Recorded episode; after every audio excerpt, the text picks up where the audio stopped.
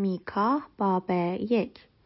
کلام خداوند که در ایام یوتام و آهاز و هزقیا پادشاهان یهودا بر میکاه مورشتی نازل شد و آن را درباره سامره و اورشلیم دید. داوری بر سامره و اورشلیم.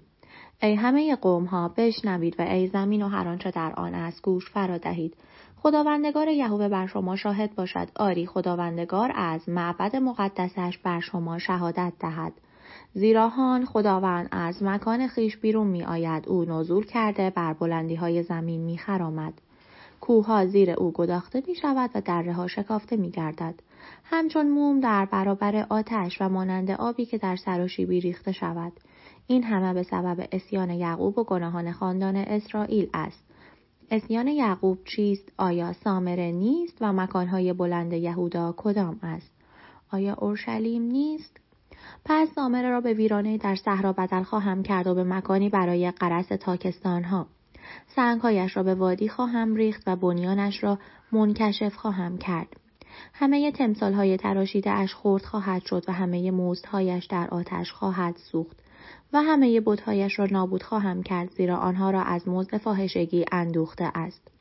پس به مزد فاحشگی نیز برگردینده خواهند شد. از این رو ماتم و شیون خواهم کرد و پای برهنه و اوریان را خواهم رفت. مانند های ماتم خواهم کرد و همچون شطور مرغان نوهگری خواهم نمود. زیرا جراحات سامره علاج ناپذیر است و تا به یهودا رسیده. حتی به دروازه قوم من یعنی به اورشلیم نزدیک شده است.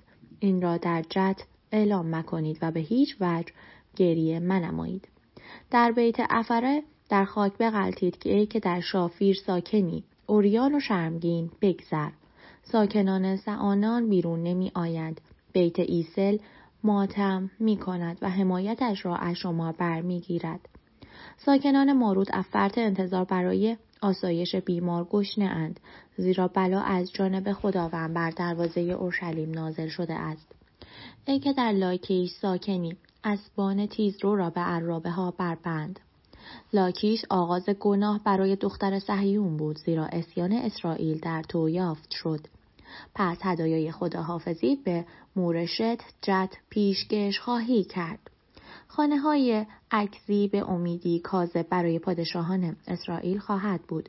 ای ساکن مریشه من دگر بار کسی را به تو تصرف تو خواهم فرستاد و جلال اسرائیل به عدالام خواهد آمد. موی سرت را بچین و خیشتن را به سبب فرزندان نازنینت بیمو ساز سر خود را به گریه سر کرکس گردان زیرا ایشان نزد تو به تبعید خواهند رفت.